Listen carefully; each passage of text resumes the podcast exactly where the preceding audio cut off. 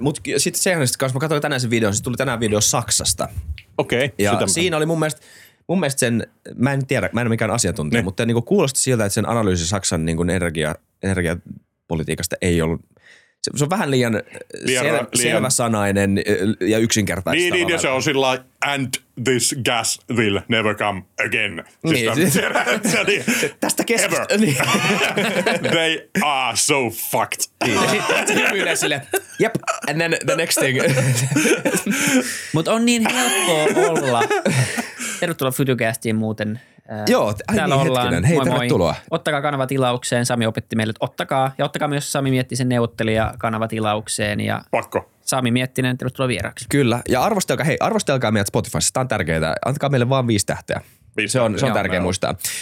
Me ollaan tänään Apple Podcastin ykköspodcast ja siksi meillä on ykkösvieras tänään vieraana. Meillä on Sami Miettinen. Upeeta. Michael. Moro. Moi, ja se piti sanoa. Käytä se mikki paljon lähemmäs sun naamaa. Joo. Mutta hei, piti sanoa vaan tuohon, että on niin helppoa olla tämmöinen tyyppi, joka vaan povaa, että maailma menee huonompaan suuntaan tai että tulee kriisi kriisin jälkeen, kun sun tarvitsee olla kerran oikeassa. Sä voit olla väärässä 50 kertaa, sit kun sä kerran oot oikeassa, voit sanoa, että hei, mä sanoin. Mm-hmm. Ja tämmöisiä ihmisiä on tosi paljon. Joo, tosi paljon. Tämmöisiä on Suomessakin ollut. Tosi mielenkiintoinen kaveri on toi Peter Zeihan. Mä siis kysyin mun omalta kanavalta, että teinkö hänen tästä niinku uusimmasta kirjastaan The End of the World is Just the Beginning, eli hieno nimi jo itsessään, maailman loppuun vasta alkua, vai sitten tuosta Uniper Fortum-sotkusta, ja jengi halusi sitten, että mä tein sitä Uniper Fortum-neuvotteluanalyysin, niin mä tein sen, niin ehkä jos me voitaisiin sitä Zeihanin pessimistiä käyttää ainakin keppihevosena vähän. Kyllä. Me vähän suunniteltiin tätä jaksoa etukäteen. Me mietittiin, että pitäisikö me tehdä semmoinen jakso, jossa me keskustellaan tästä Zeihanin kirjasta End of the World is Just the Beginning, jossa puhutaan siis depopulaatiosta ja deglobalisaatiosta, 2 Zeihanin mielestä eteenpäin vievää voimaa tulevaisuudessa, tai en tiedä eteenpäin vievää voimaa, mutta kuitenkin jonkin suuntaan vievää voimaa. Trendiä. Ja sitten tämä Ray Dalion A New World Order, missä puhutaan siitä, miten historia on syklistä ja miten maat ja nousee ja romahtaa. Katsotaan, mihin tämä menee. Mutta tämä on vähän tämmöinen jakso, missä puhutaan siitä, mihin suuntaan maailma on menossa. Ja näiden molempien teoriat on aika pessimistisiä. Onko meidän syytä olla, tai niinku, missä vaiheessa me heitetään pois se täysoptimismi? Missä vaiheessa pitää niinku hyväksyä ongelmat? Onko mielestäni tässä niinku uskottava aika kohdata jotain ongelmia? Joo, siis siinähän niinku markkinataloushan korjaa näitä yllättävän nopeasti, että jos sulla on niinku tuotantokapeikkoja tai energiakriisejä ja muuta, niin sitten tehdään semmoista, mikä korvaa niitä. Et se on ehkä tämän niinku pessimistin ongelma.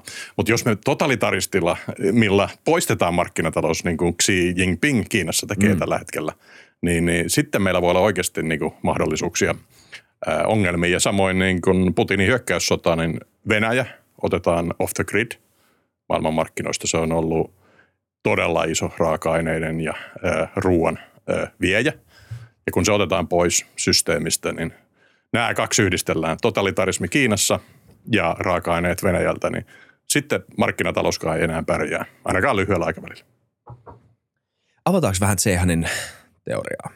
Joo, mistä sillä on muutamia lempilapsia. Jotkut on niinku uskottavia, jotkut on ihan höpöhöpöä, mutta se demograafinen pyramiidin kuolema, kun se on pyramiidiksi kutsutaan sitä, koska meillä on jossain kasvavissa talouksissa on tosi paljon nuoria ja sitten tosi vähän vanhuksia. Mutta se on muuttunut palloksi lähes kaikkialla ja se on muuttunut rujoksi palloksi sitten erinäisissä maissa. Ja tämä on ilman muuta ehkä hänen ykkösteoriansa. Hän menee jopa niin pitkälle, että silloin kun Venäjä hyökkäsi Ukraina ja valtasi Krimin, niin hän ennusti sattumalta oikein tai todella fiksuna miehenä, että osittain demograafista syistä ne vallottaa lopukki Ukrainasta, että ne saa 42 miljoonaa venäläistä siihen täyttämään tätä rujoa venäläistä väestöpalloa. Joo. Mä oon kuullut semmoisen lauseen, varmaan niin kuin Zeihaninkin yhteydessä, että demografia on kohtalo. Se kertoo aika paljon siitä, että mihin suuntaan sun maa on menossa, vaikka se käytännössä vielä on aika mysteeri, että miten se oikeasti sitten toteutuu. Mutta kaikki se, mitä me tiedetään tuottavuudesta ja markkinataloudesta, kertoo, että tulee olemaan vaikeat ajat, jos sulla on paljon enemmän vanhuksia kuin nuoria. Mutta sitten, ja tästä ollaan puhuttu paljon tästä, niin siis näiden niinku maskien 100 lapsen, tai kuinka monta se nyt onkaan, niin sekin on niinku herättänyt keskustelua siitä, että tarvitaanko me nyt oikeasti lisää lapsia. Ja sitten taas toisella puolella, monihan pitää väestönlaskua semmoisena niin kuin siunauksena, että tämä väestökasvu ei räjähtänytkään käsiin. Että jos me katsotaan näitä teollistuneita maita, kehittyviä maita, urbanisoituneita maita, niin me mahdutaankin tälle pallolle, jos tämä kehitys on tällainen. Mutta se ihan on vähän eri näkökulma. Joo, eli siis siellä on esimerkiksi tällainen, että siis Suomenkin 10 miljardin kestävyysvaje on pääasiassa sitä, että meillä on koko ajan paljon vanhuksia ja tulee enemmän ja sitten pahennetaan asiaa tekemällä vaikka 0,7 hoitajan mitoituksia, että ne niin kuin vähät resurssit ajetaan täysin vaan tämän tuottamattoman kansanosan palveluun ja tavallaan se niin kuin menee työmarkkinoille ihan rikki. Ja sitten yritetään tehdä jotain YEL-uudistuksia sillä, että saadaan valtion kirstuun edes jostain rahaa. Ja tavallaan suistutaan systeemiä yhä pahempaa niin kuin alijäämää. Mutta sitten Zeihanilla on näitä voittajavaltioita. Hän esimerkiksi heittää, että voihan sulla olla niin kuin työperäistä maahanmuuttoa. Ja sitten jos sulla on ollut ahkerat boomerit, jotka on tehnyt paljon lapsia, niin silloin sulla on hyvä ja tavallaan niin kuin etulyöntiasema tässä demograafisessa taantumuksessa. Ja jenkit sattumalta on tämmöinen maa, jolla on nämä molemmat. Eli siellä boomerit teki tosi paljon lapsia suhteessa muihin, ja sitten sinne on paljon tullut työperäistä maahanmuuttoa. Ja sitten siellä on Meksiko, joka on ollut todella iso, ja tulee olemaan iso siunaus koska siellä jenkeillä on paljon nuoria. Ja Zeihanin teorian, että niillä on niin kuin parikymmentä vuotta aikaa niin kuin olla täysin ylivoimainen niin kuin demografiassa verrattuna esimerkiksi Kiinaan, joka oli tosi niin kuin freesi näkökulma, tai Saksaan.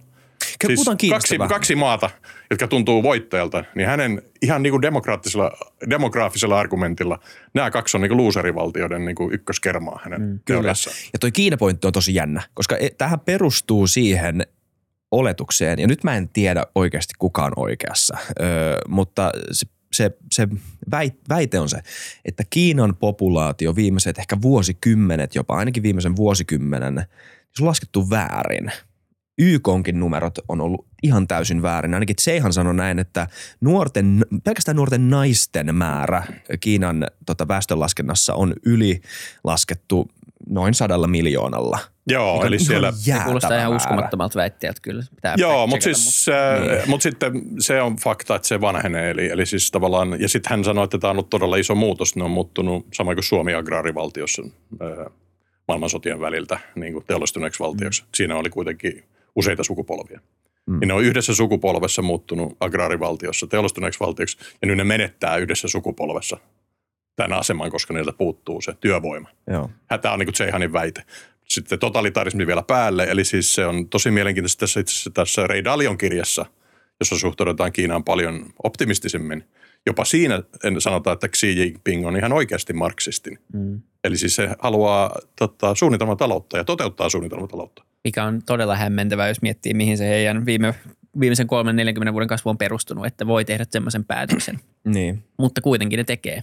Ja se on jotenkin taas, jonkunkaan puhuin tästä eilen kanssa, että tavallaan aina kun miettii, että Kiina tai Venäjä tai joku tämmöinen käyttäytyisi rationaalisesti, niin ollaan nyt opittu tosi hyvin viime aikoina, että näin ei tosiaankaan ole. Että se voi heittää, en tiedä mikä siellä on se mekanismi, joka saa sut heittämään pois 40 vuoden faktat ja sen kasvun ja hyvinvoinnin ja päättämään sun omalla egolla tai niin kuin ton oman puolueen paineen alla, että sä teet tommosia päätöksiä. Ja se alkoi jo siitä, kun tekkifirmoja alettiin diilistaamaan ja niin kuin pidettiin yrittäjät poissa politiikasta ja kaikkea muuta vastaavaa niin kuin pari vuotta sitten tosi rajusti. Joo, ja siis yksityinen koulutus kiellettiin. Joo. Eli tapettiin täysin tämmöinen tutorointibisnes. Ensin mä ajattelin, että se on vaan, että ei haluta länsimaisia hapatusajatuksia, koska länsimaisia tuutoreita ja tuutorisoftia. Ei haluta sitä niin kuin takaporttia niille hapatuksille, mutta se tuntuu olevan, että tällä hetkellä kiinalaiset lukee yliopistossa kunnon niin kuin vassaritieteitä, marksismia, ja kun haastattelet nuoria kiinalaisia, ne sanoo, että ne haluaa mennä valtiolle töihin, koska se on varmaa, ja kommunistinen puoli pitää hänet leivässä, että ei me haluta tehdä tämmöistä kapitalistista raadantaa. Eli niin kuin ihan uskomattomalta kuulostaa. Ja näin ollen siis voisi olla, että tämä Kiinan kortti on mennyt. Sitten jos vähän otetaan puolustuksen puheenvuoro, niin se Ray Dalio, joka on niin kuin maailman rikkaimpia miehiä, Bridgewaterin niin kuin suuri omistaja ja suuri Kiina-sijoittaja. Siis se häneltä kysyttiin, että miksi Ray Dalio on niin optimistinen Kiinasta, niin hän sanoi vaan, että koska sillä on rahat siellä. Mutta Ray Daliolla taas on tämmöinen niin kuin maailmanselitysten syklit, jossa siis tämä hegemonia-ajattelu, eli sulla on niin kuin maailman valta. Se on nyt jenkit, se oli aikaisemmin Britannia, sitä ennen se oli Hollanti. Niin nyt se valtikka on siirtymässä hiljalleen Kiinalle. Ja hänen puolustus Kiinalle, että tässä suunnitelmataloudessa ne on laittanut esimerkiksi kaikki autot, itseohjautuvat autot sinne, koska ei ole mitään väliä kunnioittaa ihmisten yksityisyyttä tai huolia, että kuolee ajako auto sun päälle, koska määritään vaan, että tästä eteenpäin tämä kaupunki toimii itseohjautuvilla autoilla. Niin, se oli tämä, että sä joudut valitsemaan tavallaan niin kuin kolmen tämmöisen niin kuin arvon välillä.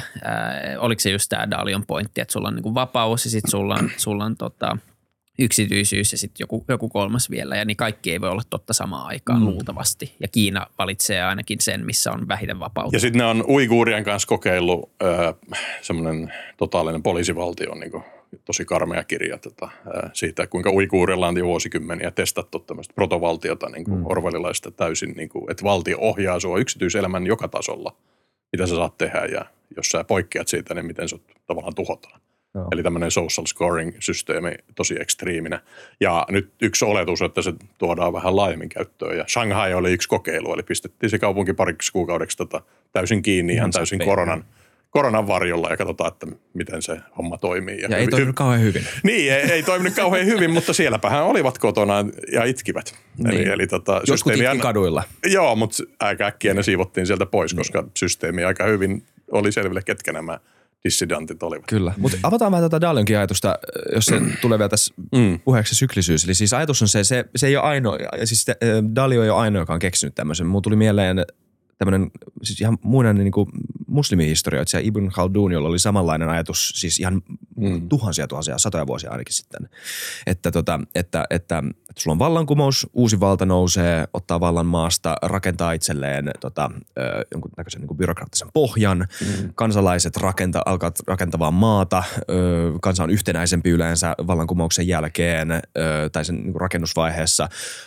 On varaa ottaa lainaa, on varaa rakentaa, on motivaatiota innovoida ja rakentaa itselleen parempi elintaso. Sitten jossain vaiheessa, kun tämä alkaa toteutumaan, niin ihmiset alkaa tyytymään vähän enemmän siihen, mitä jo on. Ja sinänsä ei ole niin kuin psykologisesti huono asia, mutta maan kehityksen kannalta se johtaa siihen, että suuri osa siitä lainasta, mitä otetaan, mikä ennen meni kehitykseen, menee nykyään vaan sen hyvinvoinnin ylläpitoon ja nykyisyyteen keskittymiseen. Eletään hetkessä, nautitaan tässä, juodaan pari margariittaa. Ja se on eurooppalainen mindset. Niin, just näin. Mikä ei välttämättä ole se johtaa siihen, että maa ei kasva. Ja sitten siinä, tämä on se internal cycle Dalion teoriassa. Ja se, mitä se sitten johtaa maailmanpoliittisesti hegemonian muutokseen, on kun toinen maa, sanotaan suurvalta, joka on oman syklinsä laskuvaiheessa, kohtaa toisen suurvallan tai nousevan suurvallan, joka on oman syklinsä nousuvaiheessa, niin tämä saattaa johtaa siihen, että maailman hegemonia muuttuu. Ja tähän Dalio asettaa USA ja Kiinan. Joo, sisäinen turvallisuus, ulkoinen turvallisuus ja taloudellinen kautta velka, kautta reservivaluuttasykli, niin tavallaan nämä on ehkä poimisin itse ne kolme isoa teemaa sieltä Daliolta. Ja sitten jenkithän on, niinku, vaikka siis tämä Peter Zeihan fanittaa todella niinku, raaraa Top Gun -tyyliin jenkkien ylivaltaa tässä hegemoniassa yhä, niin Dalio on niinku, ehkä, koska sillä on Kiinassa rahat, on pessimistinen niinku, jenkkien suhteen, koska siellä se velkasykli ja lisäksi sisäinen turvallisuussykli on mennyt todella huonoksi, koska nyt se on jakautunut kahteen maahan, eli sulla on republikaanit ja demokraatit, ja ne on täysin niin kuin vesi ja öljy. Ja tämä on johtanut ihan kyllä nähtävästi, että siis sisäinen turvallisuus on heikentynyt todella paljon Jenkeissä, ja se yhdistettynä sitten tämän niin kuin velkasyklin niin kuin ja reservisyklin mukaan on tuonut myös niin kuin taloudellista eriarvoisuutta, joka sitten niin kuin lisää vielä tätä sisäistä turvattomuutta, jolloin sitten tavallaan tämmöinen Trumpin niin kuin vetäydytäänpäs kuoreen ja ollaan niin kuin America first ja tapellaan keskenään, on ihan mahdollinen skenaario, josta päästään ehkä Zeihanin niin kuin sit pointtiin, että hänellä on vahva teoria, että jenkit nyt syystä tai toista joko voittajana keskittyy olemaan täydellinen valtio, koska sieltä saa energiaa ja ruokaa ja kaikkia onshorataan takaisin Kiinasta ja pärjätään omillaan. Ja, että he vetäytyy ja he vietään militarikortin pois. Eli maailmanpoliisi vetäytyy. Ja Zeihanilla on semmoinen teoria, se tarkoittaa, että Jenkeillä on ainoa niin kuin merkittävä laivasto maailmassa. Niillä on yli 10 lentotukialusta, kun muilla on niin kuin yksi. Ja sekin on ehkä vitsi Venäjän kohdalla. Että nämä laivareitit, eli konttikuljetuksen niin kuin huikea blessing, mitä tässä on tullut. Eli ollaan saatu parinkympi pallogrillejä käytännössä ilmaiseksi niin kuin Kiinasta, koska ne vaan tulee puoli vuotta konttilaivalla sieltä tosi hitaasti ja niin kuin ei maksa mitään. Toisin sanottuna siis Zeihanhan sanoi, että koko maailman talous, globalisoitu maailmantalous perustuu Amerikan laivaston ylivoimaisuuteen. Joo, ja konttilaivoihin. Niin, ja konttilaivoihin, kyllä. Ja sitten se kyllä vetää näiden vasta yhteisöllisyysmerkin, että koska jenkit on pois, niin sitten konttilaivat tavallaan turvattomia. Niin. Mutta hyvänä puolena, että kun tätä kuvataan, niin ensimmäinen tuo maissilaiva pääsi Ukrainasta Turkkiin turvallisesti. Eli se on mahdotonta. Life will find a way. Eli Zeihanin mukaan hän sanoi, että tämä on niinku, it's gone forever. Eli ei tota kirjaa lukea kyllä todellakaan. Mutta eikö se niinku argumentit on helppo niinku kumota vaan myös sillä, että ei kumota. Mutta mites niinku tämmöisessä keskustelussa aina ne on totta kai tahallaan vähän kärjistäviä ja halutaan kirjoittaa provosoivasti ja saada ihmistä ajattelemaan. Mutta eihän maailma toimi noin yksinkertaisesti laivoissa tai missään muussakaan, että on niin monta eri muuttujaa, että mitä sitten vaan asiat, semmoiset niin kuin selvästi olemassa olevat trendit, jotka tulee, kuten automaatio, tekoäly, eli työ muuttaa muotoaan ja sitä kautta ehkä me voidaan pärjätä myös erilaisella demografialla. Ihan samalla tavalla kun markkinatalous pystyy ratkaisemaan tämän energiakohtaanto-ongelman tällä hetkellä, niin se pystyy myös ehkä ratkaisemaan niin kuin työvoimaongelmat. Ehkä. Riippuu tietenkin, miten markkinauskovainen on, mutta jos katsoo taaksepäin, niin on hyvinkin todennäköistä kuitenkin se, että jollain tapaa me keksitään tapa ylläpitää järjestelmää. Ei se, niin kuin, se on tosi vaikea nähdä, että se olisi täysin puskista se, että niin kuin maailmat kaatuu omaan demografiaansa yön yli, koska siinä on aika monta vuotta aikaa kuitenkin varautua siihen. Ja kaikki trendit, jotka nyt tulee, niin näyttää kuitenkin siltä, että me tullaan pärjäämään myös pienemmällä työvoimalla. Joo, näin voi olla, mutta siis toikin on itse asiassa työvoimapula. Tällä vuosikymmenellä on siis se ihan vahva trendi. Ja sehän niin kuin nyt ensimmäisen kerran nähdään, että miten tämä on niin kuin mahdollista, että meiltä puuttuu työvoimaa, kun ollaan just kärvistelty kaiken maailman niin kuin shokkeja, että miten niin kuin ei löydy. Ja se ei ole siis ei löydy niitä sukupolvia, jotka niin kuin tavallaan meillä oli laiskahkot tai vanhat ikäluokat, niin meillä on niin kuin aika vähän tullut tätä niin kuin pyramiidia alaskamaa, niin sieltä ei löydy työvoimaa meille. Ja meillä siis tämä 10 miljardin vaje on, niin kuin, koska yhdistettynä meidän niin kuin Länsi-Euroopan pienimpiin varallisuuksiin, niin on täyskatastrofi, että meillä ei ole mitenkään niin kuin kantokykyä pitää Suomi ja muuten Zeihanin kirjassa siellä on vähän niin kuin, harmaalla vyöhykkeellä, että hän pitää esimerkiksi niin kuin Ruotsia niin kuin Ranskan kanssa Euroopan voittajana. Ja palataanko ehkä tuohon Saksaan, koska se on tosi mielenkiintoinen. Joo, palataan.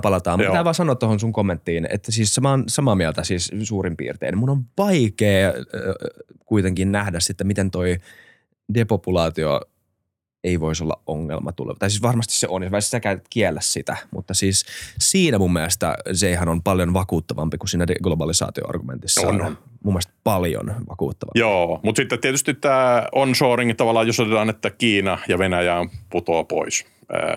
Yksi raaka-aineista ja yleensäkin se on. Kiina sitten vaan, koska ne, niin kuin, niillä kallistuu vaikka työvoima. Kyllä. Ei voi olla maailman tuotantokone enää. Niin tavallaan nämä tuotantoketjut menee lyhyemmiksi. Vaikka sä nyt et ostaisi sitä konttilaiva-argumenttia, niin kuitenkin sitten tämmöinen niin lyhyemmät ketjut on varmaan niin kuin totta. Ja kysymys on siis tietenkin niin kuin aikajaksoista, että niin kuin miten kauan Venäjä on pois maailmanmarkkinoilta, kauan sota jatkuu, tuleeko se olla ikuisesti paaria? En usko. Mä uskon, että niin kuin Venäjä palaa vielä maailmanmarkkinoille, mutta kysymys on, että milloin. When that gas line is stopped. It will never go up.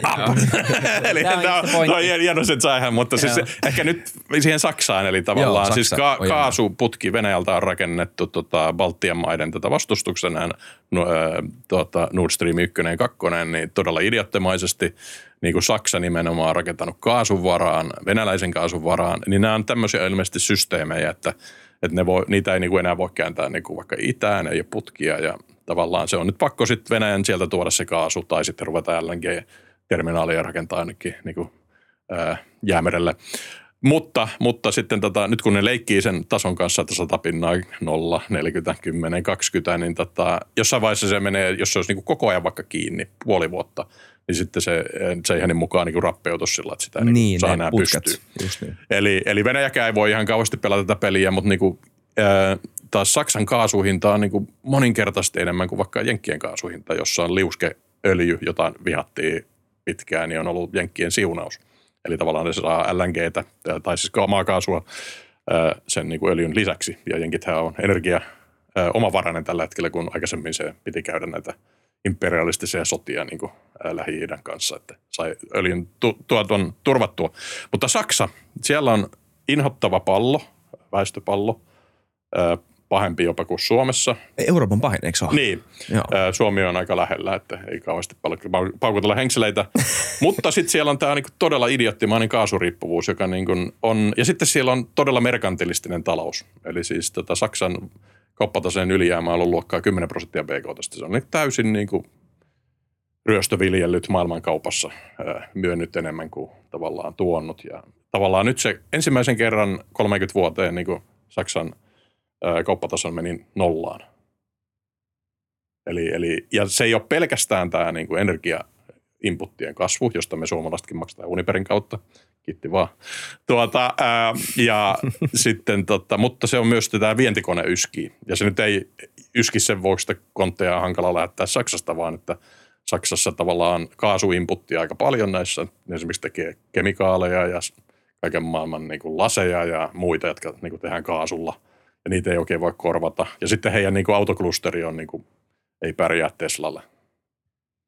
Eli siis tämä voidaan nähdä semmoinenkin ihme, että Euroopan sairasmies on taas Saksa. Niin kuin tässä tulevana, ja sen piti olla se, joka maksaa kaikki Italiat ja muut tästä eurohelvetistä niin kuin kuiville. Mm. Eli on mahdollista, että Saksa laskee sitten Ranska, jonka piti olla semmoinen niin kuin, keltaliivien taantunut arrogantti kukkoilmaa, josta ei tule mitään hyvää. Ja siellä on ydinvoimalla ratkaistu tämä energiaongelma. Toki ne on nyt puolet maasta annemassa ranskalaistyylisessä huoltoseisokissa, ettei sekään nyt mene eksekuutiaan hyvin. Mutta sitten niillä on niin kuin, tavallaan tämä ruokapuoli paljon niin kuin, hyvin hanskassa, joka on Zeihanin yksi teesi, että there will be a billion people who will face famine. Ei, niin, näytät on kuullut aikaisemmin. Joo, eli tämmöinen omavaraisuuskortti on niinku energiakortin lisäksi niinku vahva. Ja sitten heidän niinku teollisuus ei ole yhtä yksipuolinen niinku toi Saksan, ja niille ei ole kaasuriippuvuutta. Eli Putin ei voi kiristää niitä.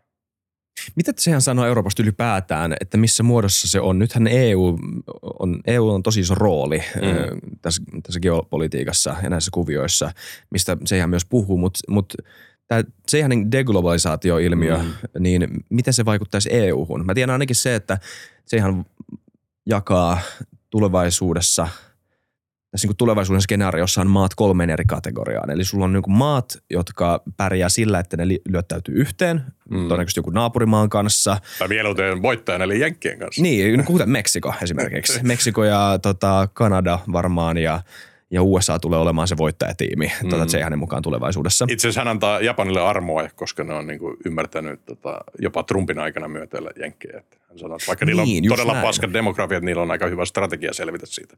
Kyllä, koska niillä on kauppaa. Ja ne on Tyynemme, tai ne on niinku Aasian se maa, joka on niinku vahvimmin niinku jenkkien puolella. Just näin, joo. Niinku omilla jaloillaan. Nythän siellä on Pelosi tuolla Taiwanissa tällä, kun hetkellä puhutaan, niin Taiwankin haluaisi olla tässä, mutta ei sille nyt ihan turvatakuja anneta.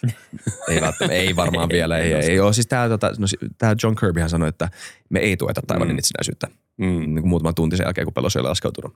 En tiedä ihan, mitä tuolla tapahtuu. Mutta Euroopan vastauksena kysymykseen, niin sekä Dalio että Zeihan on niinku vähän pessimistisiä Euroopasta, mutta Zeihan poimii niinku voittajavaltiota tavallaan, niinku, että se ei pidä niinku ehkä EUta toimia. Sitten sanoo sillä, että nythän tietysti kun on tullut tämmöistä niinku yhteistä eurooppalaista eetosta Ukrainan ympärin, sanoo, että siinä voisi olla niin kuin joku kipinä niin kuin hyvään turvallisuuspoliittiseen energiaan ja ruokapoliittiseen niin kuin yhteistyöhön, että otetaan homma hanskaan. Ja sitten jenkkien kanssa myötäily on tietysti hänen kirjassaan aina hyvä asia. Toi Dalio taas on sitä mieltä, että niin kuin eurolla ei ole mitään mahdollista saada niin kuin mitään reservirahastatusta, ja hän niin kuin näkee Kiinan reminpillä paljon isommat mahdollisuudet nousta reservivaluutaksi kuin euron. No. Eli toi Dalio on taas aika pessimistinen Euroopan suhteen. Kyllä, koska siinä tulee mukaan se, että emme tiedä, mitä mieltä te olette, missä Euroopan. Italiassa on tuolla kohta vaalit, who knows, mitä siellä tapahtuu, mutta moni veikkaa, että siellä tapahtuu niin kuin Trumpit, mutta italialaisittain. Ja se edelleen, mä palaan siihen depopulaatioon, väestön vanhenemiseen. Italialla se kans vanhenee tosi paljon väestöä. Se on sitä Saksan tasoa mun mielestä sielläkin. Joo. Joo, ja sitten tietysti voidaan ne vanhukset heittää heitteillä ja poistaa niitä eläkkeet ja muut sitten. Mutta mieluummin te nuoret karjut jaksatte, jos mua ole 100 vuosia. Maksaa vielä mua eläkettä. Niitä mainoksia. Joo, ei, mutta siis... Niin, siis mun mielestä ei ne ole huonoja argumentteja, siis niin kuin silleen paperilla, varsinkaan se depopulaatio, mutta jotenkin itse, jos nyt ottaa tässä jaksossa sen enemmän niin kuin positiivisen näkökulman ja niin kuin optimistin näkökulman. Joku voisi ottaa sen. On niin kuin hirveän... Jotenkin kuitenkin tuntuu, että me pystytään ratkaisemaan. Että jos pitäisi ottaa, että mikä on oikeasti iso ongelma, johon me ei reagoida, niin meillä on muita asioita, jotka on kriittisempiä ja jotka on aidosti semmoisia, jotka on seuraavista 10 vuosista kiinni. Ja mä oon aika pessimistinen itse kyllä Euroopan suhteen ollut aina. Että jos miettii, että mihin nyt sijoittaisi rahat seuraavaksi 10–15 vuodeksi, eikä saisi koskea niihin, niin en sijoittaisi Eurooppaan. Mm. Joko Kiinaan tai Jenkkeihin ja luultavasti siinä tapauksessa myös Jenkkeihin, koska se on kivempi olla kuitenkin markkinatalouden armoilla kuin marxistin armoilla. Joo, sitten ehkä toi ruokapuolella mä nostaisin ton lannoitteet, että se on niinku tosi mielenkiintoinen, niin kun hän kirjastaan saa semmoisen kuvan, että typpi, fosfori ja sitten potaska-niminen aihe, potas, niin on ne kolme, jolla tehdään tehomaatalous. Ja esimerkiksi niin kuin Sri Lanka kokeili, että tehdään ilman, niin se meni kivikauteen niin kuin vuodessa. Joo. Toki siellä auttoi vähän, kun on korruptoitunut hallinto. Joo, mutta kuitenkin jonkinlainen heikko signaali, että ei toimi ruokahuolto ilman niin kuin lannoitteita. Ja sitten hänellä tietysti on, että Venäjä pois, Ukraina pois, maissi, vehnä on helppoja. Nämä helpot viljat on pois, niin kuka ne paikkaa, ei kukaan. Ja sitten varsinkin kun otetaan, Venäjältä tulee just paljon typpeä ja sitten myös potaskaa, niin tavallaan sitten maat on niin kuin kusessa tämän lannoitehuollon kanssa. Ja sitten se heittää, että esimerkiksi Argentiinassa hyvä vaikka siellä on muuten mennyt päin helvettiä kaikki, niin siellä on hyvä maaperä ja sieltä on omasta takaa löytyy niin kuin karjalla esimerkiksi rehua ja tavallaan, että jos pitäisi metsata lihatuotantoa jossain, niin se olisi Argentiina. Yep. Ja täällä löytyy tämmöisiä ihan niin kuin, mun mielestä ihan fiksuja keloja.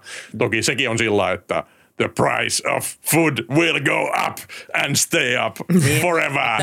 Se on ison ongelma, että vaikka on hyviä keloja, niin, se, niin kuin, että sä oot noin niin absoluuttisesti väitteissä, niin se on, ei ole hyvin uskottavaa, koska niin kuin asiat harvemmin pysyy.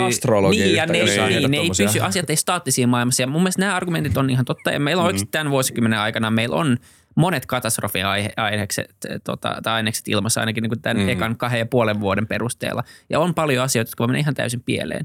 Se kysymys on tietenkin niin kuin myös se, että paljon me saadaan seuraavan 10 vuoden aikana tehtyä innovaatiota ja muutettua meidän systeemejä. Ja paljon tulee esimerkiksi automaatiota tai uutta tapaa tehdä ruokaa. Miten nopeasti me saadaan nämä asiat? Meillä on muitakin syitä saada näitä innovaatioita markkinoille, ilmastonmuutos ja muut vastaavat. Eli meillä on aika kovat insentiivit ratkaista näitä. Sekin ja ne menee vähän käsi kädessä mun mielestä nämä ongelmat ja niiden ratkaisut. Ja meillä on niin kovat insentiivit ratkaista niitä, niin se kysymys on vain, tehdäänkö me ajoissa ja minkälainen kaos tässä ehtii syntyy vielä välissä. Niin ja voihan tässä Elon Muskin, joka muuten pölli sen Ian M. Banksin Culture-sarjasta tämän aivokurkiaisen tai Neuralacin, niin sitten ehkä siinä vaiheessa, kun mäkin olen eläkeläinen, niin musta voidaan tällä tietokonelinkillä saada niin paljon tehoja, että mustakin voidaan pistää työntekijää. Niin, se on tässä niin kuin tämmöisiä niin kuin Hararin tyyppisiä teknohumanismi voittaa vielä ja kortteja. Siinä on liian pitkä matka, että se ei ole se ainakaan lyhyt ajan ratkaisu kyllä, jos pitäisi niinku itse veikota. Mulla on ollut tää kesä vähän semmoinen, että mä en tiedä mitä tälle maailmalle tapahtuu, mutta katoin Top Gun Maverickin tässä muutama päivä sitten ja se herätti mun syvän voimakkaan palavan optimismin. Hyvä. Highway to mutta me tarvitaan optimismiin kyllä niin paljon enemmän. Meiltä muuten löytyy semmoinen jakso, että pohditaan, että saiko enää vitsailla neuvottelijakanavalta. Otettiin tai Tuomas Peltomäki. No toivottavasti niin kuin lopputulema oli se, että saa. Joo, oli, eiköhän, eiks vaan, mutta muutama kaviat. Kyllä. Niin kuin nykypäivässä aina. Joo, mutta vähemmän on työvoimainputtia, vähemmän on raaka-aineinputtia, vähemmän on energiainputtia, vähemmän on niinku merkantilistinen vientitalouskorttia käyttävissä. Et ne nyt on, mä ottaisin sieltä Zeihanilta, eli ihan ainoana rajoitteina, ja jos niiden niin kuin ymmärtävät tosiasiat ja näiden puitteissa pystyy elämään, niin pystyy siis muuttamaan tämän kansakuntien laivojen kurssia vielä, mutta tuntuu, että näitä ei niin kuin jotenkin vaan tyyliin mennään vähän niin kuin vanhalla inertialla vääriä strategioita, koska velka kupla ratkaisee sen, että sä voit sieltä velkaseinästä aina ottaa.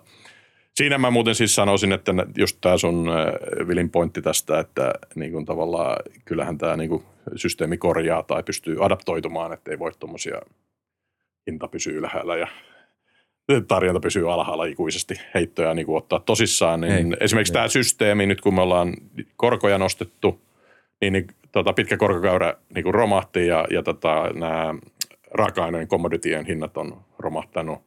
Ja niin kuin oletus on, että tässä tulee niin kuin lyhyt lama ja sitten korot laskee taas ja taas mennään. Eli tämmöinen, niin kuin, että tulisi pitkitetty korkojen nousuaika, jossa on myös korkeat raaka-aineen hinnat.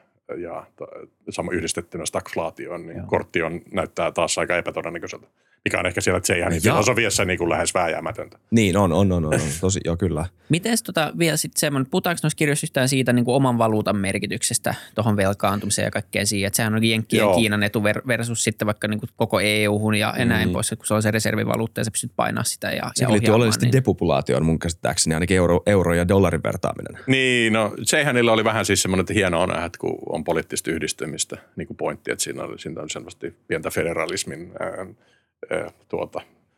sairautta siinä Zeihanissa sitten tämän lisäksi. Mutta sitten toi reservivaluutta on niin kuin ehkä siis tämän Bridgewaterin Dalion niin kuin vahvimpia argumentteja siellä, että siis silloin kun aloitettiin Hollannista, kun se oli hegemoninen valta, niin kaikki tehtiin guildereissä ja kaikki osti East India Companyn osakkeita ja kaikki tehtiin Hollannissa ja ehdoilla ja sitten kun siirryttiin sitten Britanniaan, niin punta oli se, millä kaikki transaktiot tehtiin.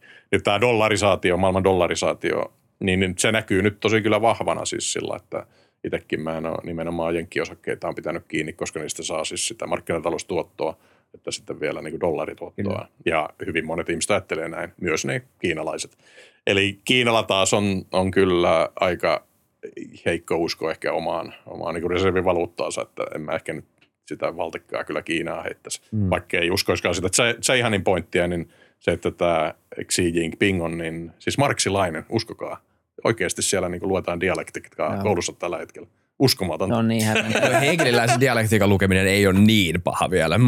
Se ei ole vielä sitä, että marxilainen dialektiikka, sieltä löytyy just sitä sitten pääoma ja työ ja työn lisäarvoteoria. Alkaa ne uskoa johonkin työn lisäarvoteoriaan niin kuin marksilaiseen taidetta. Niin, no se okei.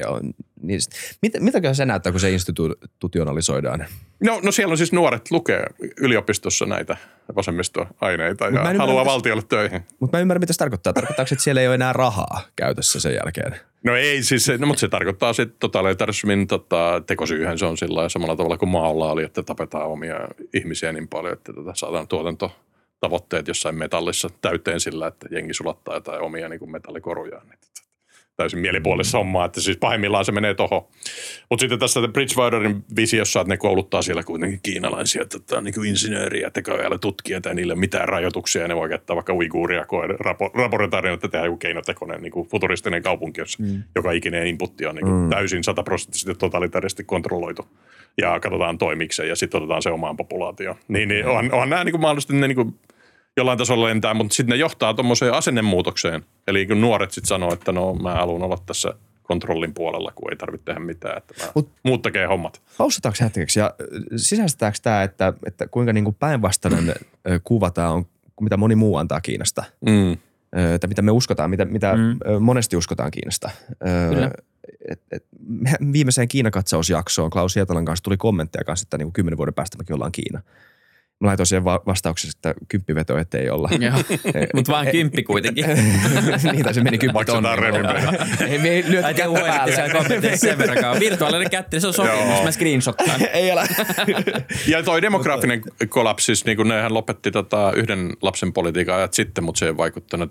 Zeihan heitti, että syntyvyysluku on jotain 1,2 siellä. Ja vaikka se on alle 1. Niin yhden sukupolven aikana se on mennyt 5-7 alle 1. Oikein. Joo. Ja tavallaan kun sä oot totalitaristisessa valtiossa, jossa sun kauhean epävarmuus tulevaisuudesta ja niin tavallaan sitten. Niin Zeihänillä oli myös sillä, että kun lapset on ollut niinku agraarivaltiossa semmoista niinku ilmasto-orjatyövoimaa, niin nyt ne on niinku helvetin kalliita ja rasittavia design-esineitä, että ei semmoisia halua kukaan niinku kovin monta. Mutta miten sitten, niinku, jos ottaa maltillisemman kulman tuohon Kiinaankin, että okei, toi on niinku yksi kulma, että mennään niinku tuohon niinku järjestelmään ja erkaannutaan maailmanmarkkinoita, ei haluta olla tekemisissä ja näin, niin mitä sitten niinku toinen argumentti on se, että tämä Xi Jinpingin niinku eksperimentti tai tämä kokeilu niin ei toimi. Sieltä tulee tosi paljon tyytymättömyyttä maahan ja sielläkin niin kuin jonkin sortin voima korjaa sitä, koska Kiinakin on kuitenkin tosi riippuvainen länsimaista. He on lähtenyt tosi paljon ihmisiä ja he tekevät tosi paljon kauppaa meidän kanssa. Vaikka heillä on iso sisämarkkina, niin ei heilläkään ole niin kuin varaa olla kokonaan poissa ja he tarvitsevat myös ostaa raaka-aineet paljon niin kuin länsimaalaisen markkinoilta, koska he ei oma tuotanto riitä ja muuta vastaavaa. Eikä unohdeta niin Belt and Road, joka on 10 vuotta edellä kaikkia muita. Joo, ne oli 13 000 lainaa, ne oli, mä just kuulin, infrastruktuurilainaa tehnyt, se on 2012 tai jotain, siis 10 vuodessa suunnilleen tehty, mikä on ihan järkyttävä määrä. Ja moni niistä on kuulemma mennyt ihan hyvin. Nyt on alkanut tulla niitä ensimmäisiä vähän niin kuin mutkia matkaan, missä he tekevät tämmöisiä niin kuin lainoja, jotta nämä maat, jotka on lainannut infrastruktuuriin, pystyy maksamaan infrastruktuurilainansa.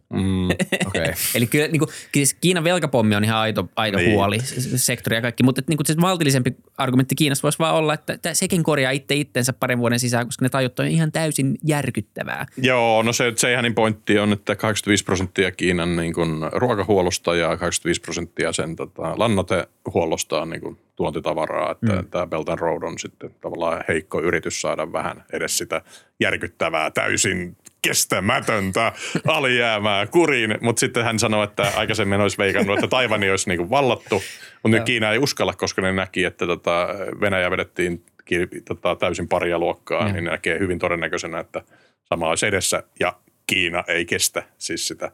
Zeihanin mukaan se olisi vuodessa niin kuin nälänhädässä, niin kuin jos se saisi Venäjän pakotteet, koska Venäjä on kuitenkin omavarainen maa.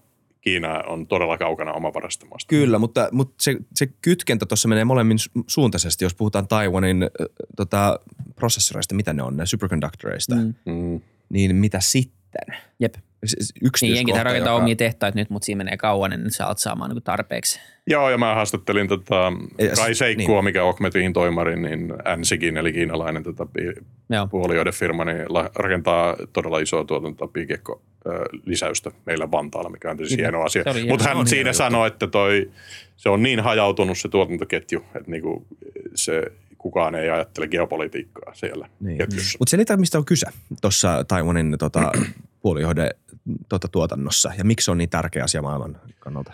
No en mä tiedä, siis mun mielestä se on aika kallista, niin kuin siellä jos sä teet jotain perusrammia, niin sitähän voi tehdä missä vaan. Että ja tosiaan Suomessakin tehdään hiekasta hienoja piikekkoja, niin kuin ei näihin niin kuin muistitarkoituksiin, vaan erikoispiireihin. Eli en mä nyt itse osta sitä, niin kuin, että Taiwani olisi niin kuin elintärkeä tuolla prosupuolella. Ja Applekin on nyt tekee omat prosunsa. Mutta sille kuuntelijat ymmärtää, jos he vielä tiedä, niin kyse on siis siitä, että kaikkien tietokoneiden laskentateho perustuu näille komponenteille, joista suuri osa, ellei jopa kaikki, mutta suuri osa tuotetaan nimenomaan Taiwanissa. Ainakin niin kuin ihan jäätävän suhteeton määrä. Ja se oli liikaa niin kuin suhteessa tavallaan siihen, jos me haluttaisiin sysätä Kiinan niin kuin täysin pois. Markkinoilta, että mikä on niin nykymaailmassa tärkeämpää, kaasu vai semikonduktorit tai nuo puolijohteet, niin se oikeasti niin ei ole yksiselitteinen kysymys. Tuossa implisiittisesti sanoit, että Taiwan on osa Kiinaa. Niin, no, mutta tavallaan niin kuin siinä kokonaisuudessa. Ehkä se on juuri se pointti, että tavallaan Taiwan on rakentanut strategisen riippuvuuden muun maailman kanssa sillä tavalla. Ja tämähän on niin kuin näissä molemmissa se tavallaan pointti, että sulla pitää olla jotain niin kuin hyödyllistä maailmalle tässä uudessa maailmanjärjestyksessä, että sä pysyt niinku hengissä ja tavallaan jengit haluaa sut liittalaisuusketjuun. Kyllä. Ja Suomikin tässä, kun on viisasti valinnut NATO Bomber Jacketin itselleen, niin on päässyt sitten hyvisten kerhoon. Ja Danger Zone. Danger Zone. Joo, hyvä päätös oli sekin. Eli tavallaan päässyt Japanin kanssa sinne niin kuin voittajien puolelle. Niin. Ehkä tuossa oli niin kuin implisiittisesti se, että jos sä sysäät Kiinan täysin pois, niin kyllä ne valtaa sitten Taiwanin, niin ei kiinnosta siinä vaiheessa mikään. Paitsi sitten 25%, niin kun se laitetaan kiinni, niin ne kuolee. Ja siis oikeasti siis se, jos sä oot omavarainen maa, niin kuin jenkit tai Uusi-Seelanti, no ei toimi Argentiinassa, koska vaikka olisi voinut toimia, koska kommunismi ja diktatuurit, niin mutta niin silloin sun on helpompi olla arrogantti maailmanpolitiikassa ja Kiinalla ei ole varaa olla arrogantti. Eli sen vuoksi Kiina on hyvin hiljaa suhteestaan Venäjään tällä hetkellä, koska se ei halua samaa parialuokan kohtaloa, koska se olisi näin niin kuin vaalivuotena aika ikävää. Niin niillä on kohta tulossa kokous.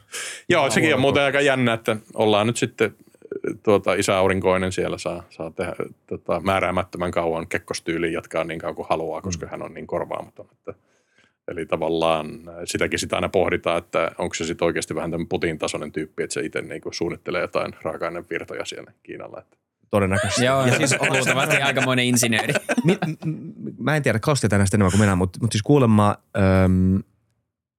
siis Xi Jinping on siivonut tätä lähipiiriään ja tämmöisiä niin kuin kuuntelevia korvia paljon tehokkaammin kuin Putin ympäriltä. Putin kuitenkin vielä kuuntelee jotain ihmisiä. Xi Jinping on kuulemma ihan sulkeutunut pois. Ja tämä on ainakin, ja mun mielestä tämä on se ihania nyt, mitä mä toistan tässä, mutta tämä on yksi syy sille, miksi sielläkin on laskettu nämä populaat ihan väärin. Ja miksi on luullut, että ne on laskettu oikein.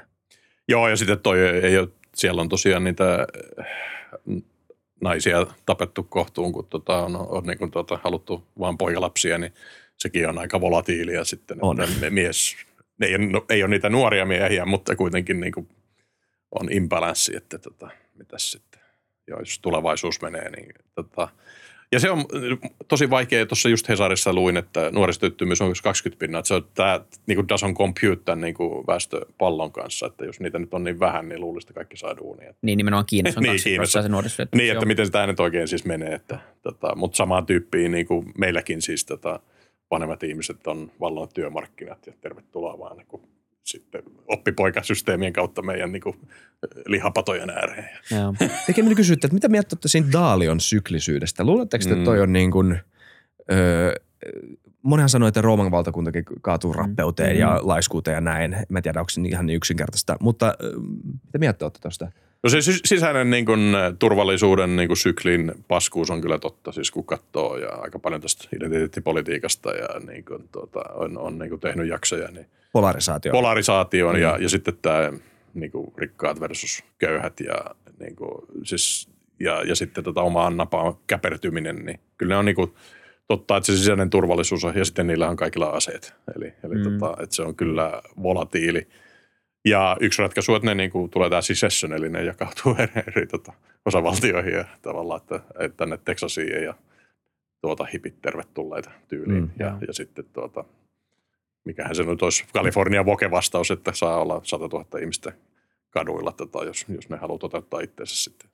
Mä en ole sitä kirjaa vielä lukenut, mä oon kuuntelut jonkun podcastin, missä se vetää yhteen sitä kirjaa ja en osaa ottaa sinänsä kantaa, että onko se hyvä argumentti vai ei vielä, mutta se mikä ainakin voi sanoa tällä yleisellä tasolla on se, että suurin osa tai toistaiseksi kaikki suuret valtiot ja niin kuin maailman reservivaluutat on jossain vaiheessa ja nykysysteemit on kaatunut ja ei ole mitään syytä, etteikö tämä nykyisin vallitseva hegemoniatilanne ei kaatuisi. Sanoin, se on niin ainoa, mitä voi sanoa, että ei mitään niin syytä itse pitää tästä kiinni, etteikö voisi tapahtua muutoksia. Se on lähinnä vaan niin kuin, tietyt argumentit on parempia kuin toiset. Just niin, ja sen optimismin kohdentaminen on ehkä tärkeää, että ei voi olettaa, että tämä tästä vaan paranee samalla tavalla kuin aina ennen, mutta se ei tarkoita, etteikö voisi olla myös optimistinen tulevaisuuden ratkaisujen suhteen. Niin toistaiseksi on tullut joku uusi järjestelmä, joka on täyttänyt ja sitten tavallaan niin kuin näin ja sen takia tämä on ihan mielenkiintoinen, mutta mun mielestä meillä on ehkä, en tiedä, se tuntuu aina, että se aika, missä itse elää, on hirveän erilainen kuin ne muut ajat, mutta tietenkin meillä on paljon semmoisia asioita, mitkä on uusia meidän aikakauteen, internet ja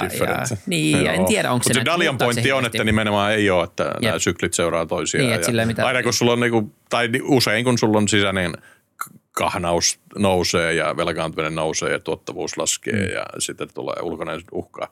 Vedetään vähän Bismarck-strategiaa, eli hyökätään ulkopuolista uhkaa vastaan, että saadaan rivit suoraksi, niin sitten kolisee ja sitten mahdollisesti juuri tämä ulkoinen uhka, eli jos vaikka tulisi Kiinan kanssa kunnon sota, niin sitten siitä nousi tuhkasta sitten Kiina hegemoniaksi, mutta tietysti kun on noita ydinaseita ja muita, niin tämä ei enää niin helppoa nousta sieltä tuhkasta kaiken. Se on mun mielestä siellä on paljon just, että se on kuitenkin this time it's a bit different, ihan oikeasti. Ja sitten yksi teoriahan, että ydinaseet on ainoa syy, miksi meillä olisi ollut jo monta sykliä. Eli tavallaan niin kuin keinotekoisesti tämä ihmiskunnan niin kuin hegeliläinen zeitgeisti parattu tässä niin kuin raakojen niin kuin syklien alla. No mä pitäisi Xi Jinpingin teoriaa perehtyä, että kuinka hullua se on. Kiinan tulee olemaan vissiin 1000 ydinasetta. tämän vuosikymmenen loppuun. Okay. Mutta sitten niitä laivoja, konttilaivoja turvaavia niin laivastohegemonia ei ole. Ja sen takia sieltä kaikki kuolee. Joo, mutta sitten tietysti kun jos korko ei enää ilmasta ja tavallaan aika ei ole enää ilmasta samaa myötä, koska siis niitähän pystyy sitten niitä laivoja hidastamaan ihan niin kuin vuositolkulla. Ihan vaan, koska varastointikustannukset oli niin kuin nolla, koska korkotaso oli nolla. Jos tämä menee pois, että sun pitää niin kuin nopeammin siirtää ja sitten tavallaan se logistiikka onkin kallista, mikä on kallistunut, toki laskenut niin konttilaivojenkin hinnat tässä, vaikka ne nousi, niin kyllä se voi muuttua se toi tavaravirtojen niin kuin tanssi tavalla, joka osoittaa, että tämä niin kuin konttilaivojen niin kuin hidas vaeltaminen muutaman niin kuin strategisen kanaalin läpi, niin on aika riskipeliä. Kyllä. Esimerkiksi tämä No Fucks Given, vai mikä se oli se laiva, joka meni Suotsin kanavalla poikittain. Niin, ai niin, se on niin kuin osoitus, kuinka niin kuin nämä strategiset solmukohdat, jos joku ilkeämielinen taho haluaisi vähän sabotoida tätä, niin olisi aika helppoa. Ja maailmassa on paljon riskejä. Tai sitten ihan vaan näyttääkseen niin kuin totaalista voimaa tekisi sen itse, että tästä nyt ei sitten kiinalaiset laivat enää mene läpi. Mutta siis Kiina on rakentamassa suurta laivastoa. Ihan siis tähän tarkoitukseen USA:n laivaston haastamiseksi. Ei maailmalla, mutta Tyynellämerellä. Joo. Siellä omilla tonteillaan. Tässä nyt mä luen, tämä navalnews.com, tämä oli eka artikkeli, mitä mä luen, niin mikä nyt googlaamaan itse lisää. Asiantuntija, hei. Suomen ykköspodcastin Pesser Visseri, josta ei pidä kyseenalaista. Mä oon sanonut tässä jaksossa monta juttua, vaan silleen vjum, tonne vaan. Eli fact-checkatkaa kaikki, mitä me sanotaan. Oikeasti, jos tästä tulee mitään semmoista niinku faktalausumaa. Anyway, the US Navy, okei, USA:n laivasto ennustaa, että Kiinan laivastolla tulee olemaan 6 toiminnallista aircraft carrieria vuoteen 2040 mennessä. Aika kauan odotellaan.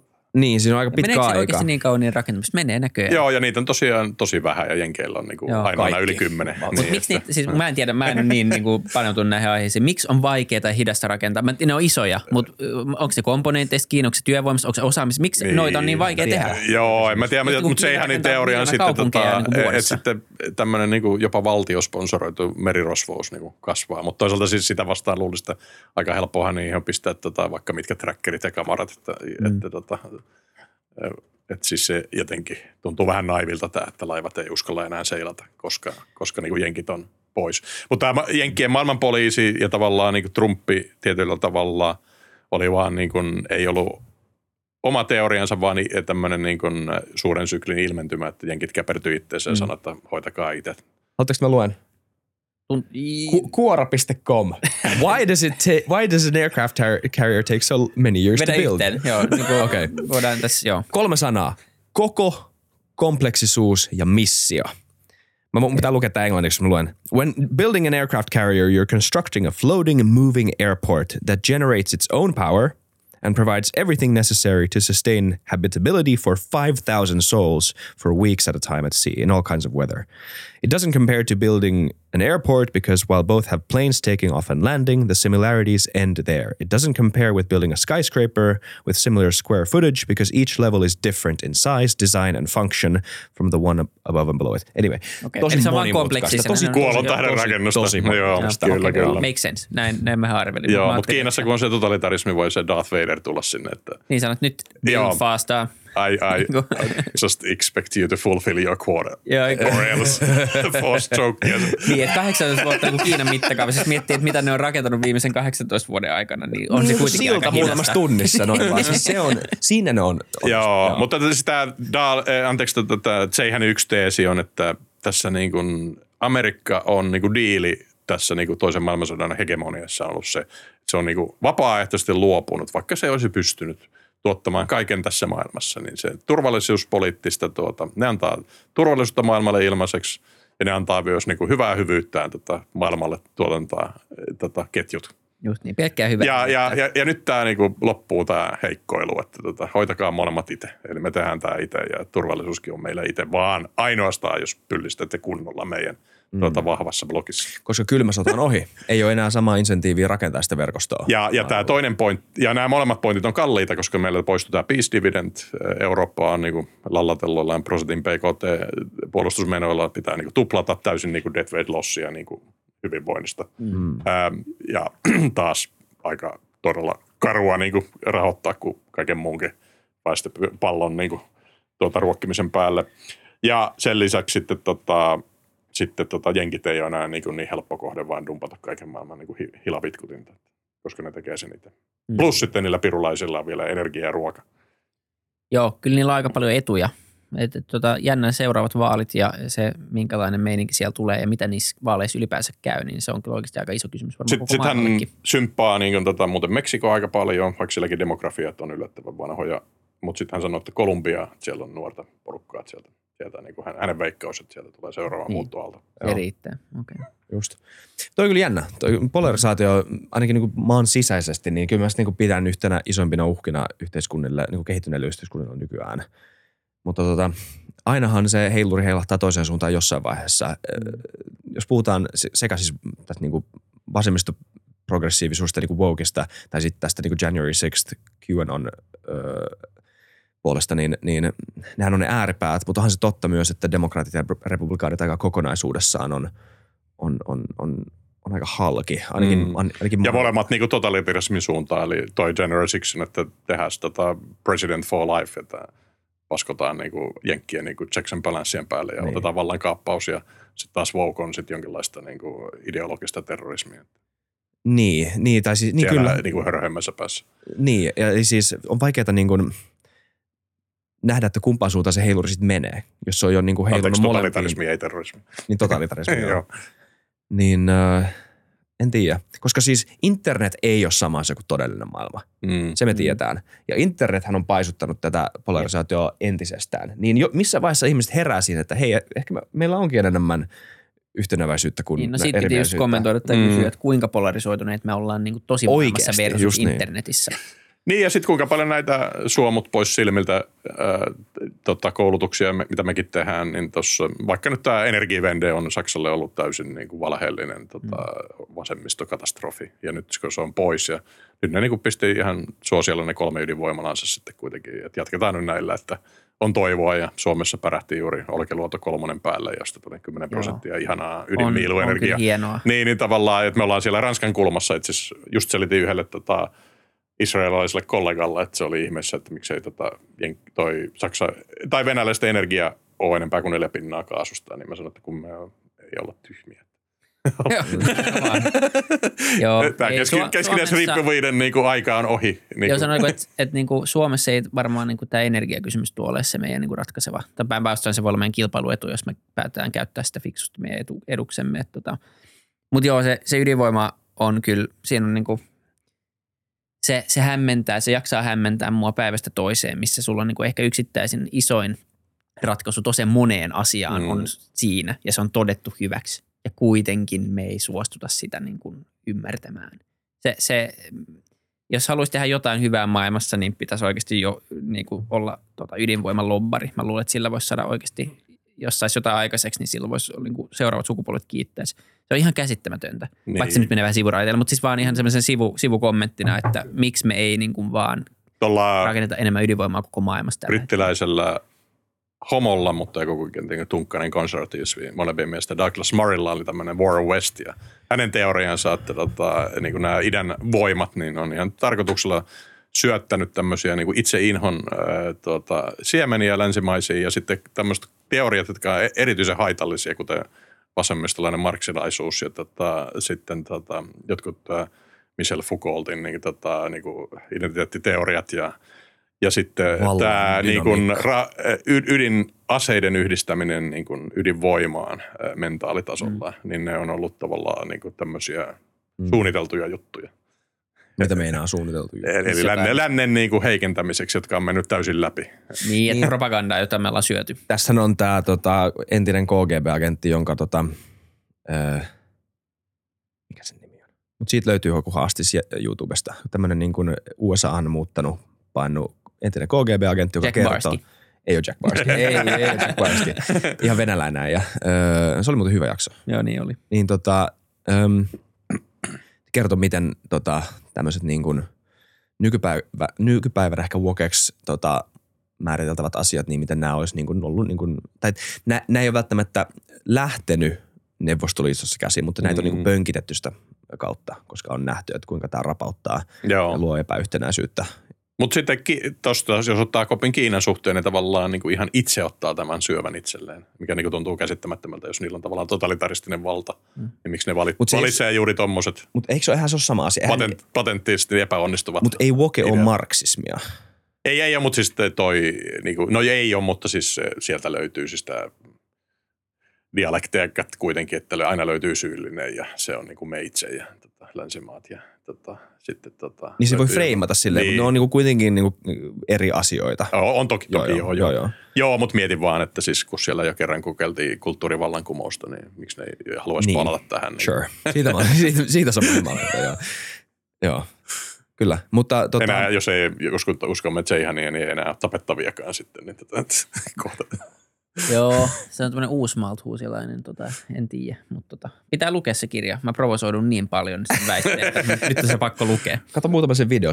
Se ei ole siis semmoinen niin kuin, koska makrotaloustiede on vähän tämmöistä astrologiaa aina silloin tällöin, tai ainakin se ennustelet. Mutta se on paljon muutakin. Se ei ole mikään, musta se ei ole pelkkä hörhö. Ei, tää oli mulle tämän läppä. Siis kuulostaa ihan kiinnostavaa, että se on hyvä, että tulee ihmisiä, joilla on, mutta siis se on paljon tämmöisiä. Respect sun skeptisyydellä kuitenkin. Niin, ja mulla on niinku ongelmaa vaan aina tämmöisiä niinku kärjistettyjen yksinkertaistuksia. Kyllä, niin kuin toimi. Mä en tykkää siitä. Se on populismia, sekin. Niin. Tai pahimmillaan, ei sekin, vaan se on nimenomaan se, mitä se on. Ja se on vähän niin kuin tämmöistä helppojen pisteiden kalastelua, mutta sit se ei estä sitä, etteikö siellä joukossa voisi olla tosi hyviä valideja pointteja, jotka voi sisäistää.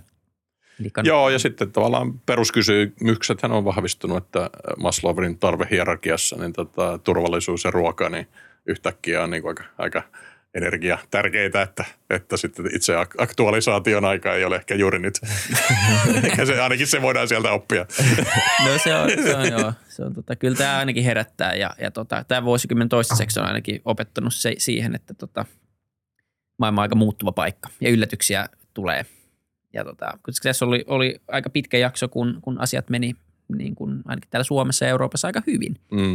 Maslow ja Piaget on muuten siis näitä niin kuin todella monipuolisia renässin eroja, että molemmista olisi hieno tehdä jakso muuten. Voidaan hyvinkin tehdä. Laitetaan mieliä ja katsotaan, jos ne pääsee. Enää hetkinen. Joo, ei kuoli 70-luvulla. Joo, mutta näin se on. Mutta kyllä tämä vuosikymmen on sairaan mielenkiintoinen, se on kyllä pakko sanoa, että mun mielestä tämä on vähän semmoinen niin kuin etsikkoaika kuitenkin monelle asialle, että tosi vaikea ennustaa yhtään mitään, senkin takia nämä ennustajat, sinänsä niin kuin hienoa, että joku ennustaa ja miettii, mutta yhtä lailla nyt tosi vaikea niin kuin uskoa yhtään mihinkään. Geopoliittiset tektoniset laaktat liikkuvat. Maailma on taas geopoliittinen, se on jännä, tämä on jännä aikaa. Joo. Niin, ja pandemia ei ole ohi ja siellä on ehkä uutta vireillä, että kyllä täällä on kaikenlaista ja sitten meillä on toi iillä alkava muutos, joka vieläkin kuitenkin on ihan tosiallinen fakta, vaikka hetkeksi taas unohtuu. Ja on paljon muutakin, ei nämä pelkästään nämä asiat, jotka tulee olemaan haasteet tässä. Joo, Dalion näissä sykleissä oli siis muuten kulkutaudit ja vastaavat, niin et sanoit niitä, kun tutki, niin löytyy hyvin suuret frekvenssit näitä, että Espanjan tautihan oli silloin ekan maailmansodan aikoihin, niin hyvin samanlainen kuin tämä korona. Että siis näitä vaan tulee ja sekin on niin kuin, suorastaan niin kuin vääjäämätöntä, että tulee hiekkaa systeemiin. Joo, mä luulen, että meillä on ollut pitkään tuuria tässä, että näitä ei tullut isommin. Meillä on ollut kyllä aihioita tässä sanotaan 2000-luvun aikana vaikka kuinka paljon, mutta se yhtenä tekijä on ollut, että moni niistä on lähtenyt Afrikasta, minne ei ole niin paljon myöskään, niin kuin, missä ei niin yhtä paljon ole matkustajaliikennettä myöskään sitten näihin muihin maihin. Ja ainakin 2000-luvun alussa ja näin poispäin, niin voi olla, että tämä on vaan yleistyvä trendi, että joka vuosikymmen on joku uusi. Tämä vaan toivoo, että kuolleisuus ei ole korkeampi kuin mitä koronassa, vaikka se on ollut ihan tarpeeksi korkea siinäkin. Joo. Kyllä, kova jakso. Hyvä tämmöinen kesälomilta paluu jakso.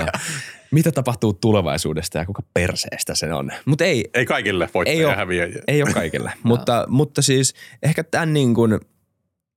Jos ei freimaata tätä mihinkään optimismiin tai pessimismiin, niin ainakin kannattaa niin kuin jollain tavalla olla tarkkasilmäinen ongelmien kannalta ja ehkä hyväksyä se, että maailma tulevaisuudessa todennäköisesti näyttää aika erilaiselta. Mm. Vähän uudenlaisia ongelmia. Ellei kun sitä Daliota. Jos kysytään Daliota, niin ne on vanhoja ongelmia. Mutta, kyllä, kyllä. Joo. Mutta kuitenkin. Tulevaisuuden voittajat eivät välttämättä ole nykyisyyden voittajia ja toisinpäin. Niin. Se on. Hankitaan siis kaikki toinen passi varmuuden vuoksi. Te voitte mennä Ranskaan, niin mä lähden jenkkeihin. Ei, mulla on sen verran vähän runoffia, että mä voin hyvin en kärsi tästä yöllä pyramidin kollapsoiduista. Niin sä oot oikeassa päässä sitä. Että mä kuolen niin kuin vähintäänkin keskitulosana. Mm. Sä oot oikeassa päässä. Me ollaan väärässä päässä. Lisää jaksoja. Niin. Ja laittakaa nyt se 5 tähteä Spotifys. Me tarvitaan ihan tämän niin kuin demografiapallon takia. Jep, kyllä. Jos ei muuten. Joo. Ja YouTubessa ei voi ottaa 5 tähteä, mutta laittaa peukkuun. Oletko muuten kattonut sen Top Gunin uusimman vielä?